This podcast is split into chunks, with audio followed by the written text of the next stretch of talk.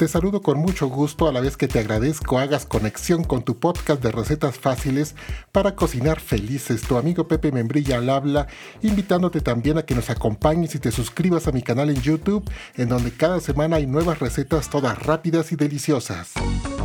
Esto es Domina tu cocina, el podcast con Pepe Membrilla.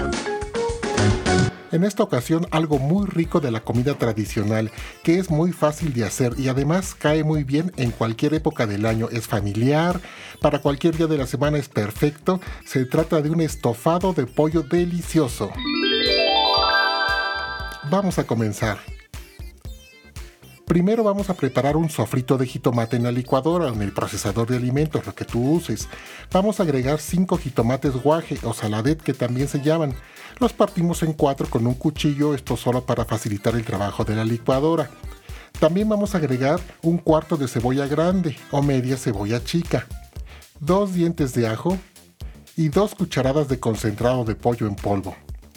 Agregamos medio vaso con agua y molemos, licuamos. Y está listo nuestro sofrito, mismo que vamos a reservar.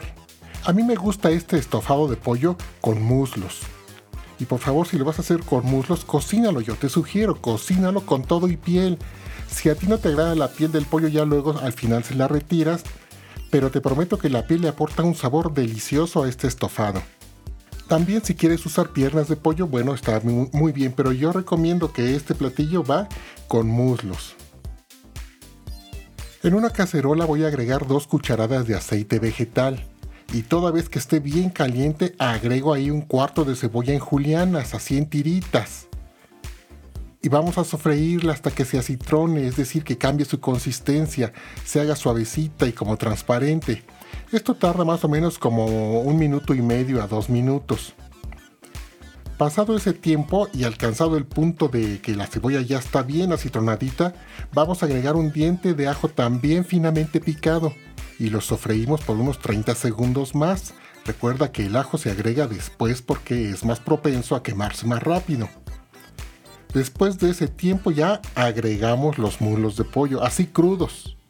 Yo antes les doy una enjuagadita rápidamente al chorro del agua, pero no los cocemos, los, los agregamos así crudos.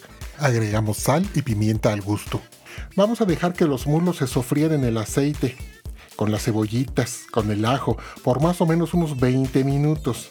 Sin dejar que se quemen, hay que estarlos moviendo para un lado, para otro. Los queremos ligeramente dorados, pero que no se te resequen. Más bien los queremos bien jugositos. No es que precisamente los vayamos a terminar de cocer en el aceite, no.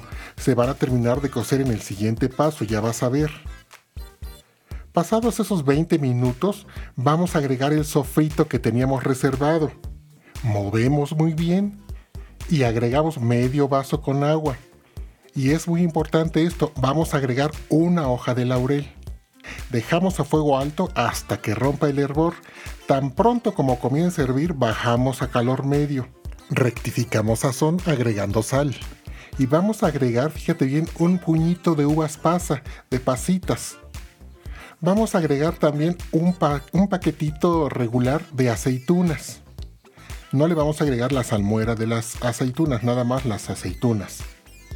Asimismo vamos a agregar 3 o 4 chiles jalapeños o chile verde, que también se llama, con todo y el rabito. No te preocupes, esto no va a picar nada el estofado.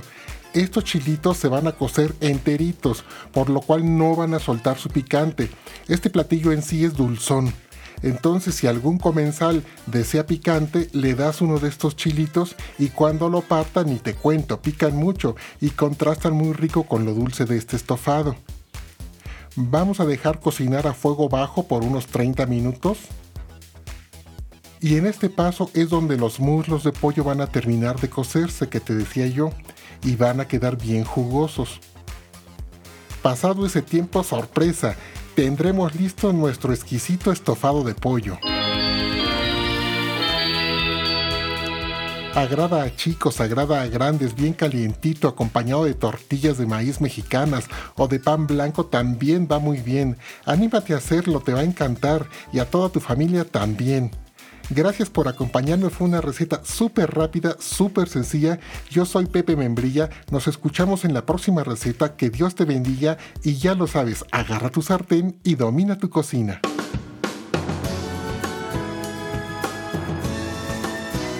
Albatros Digital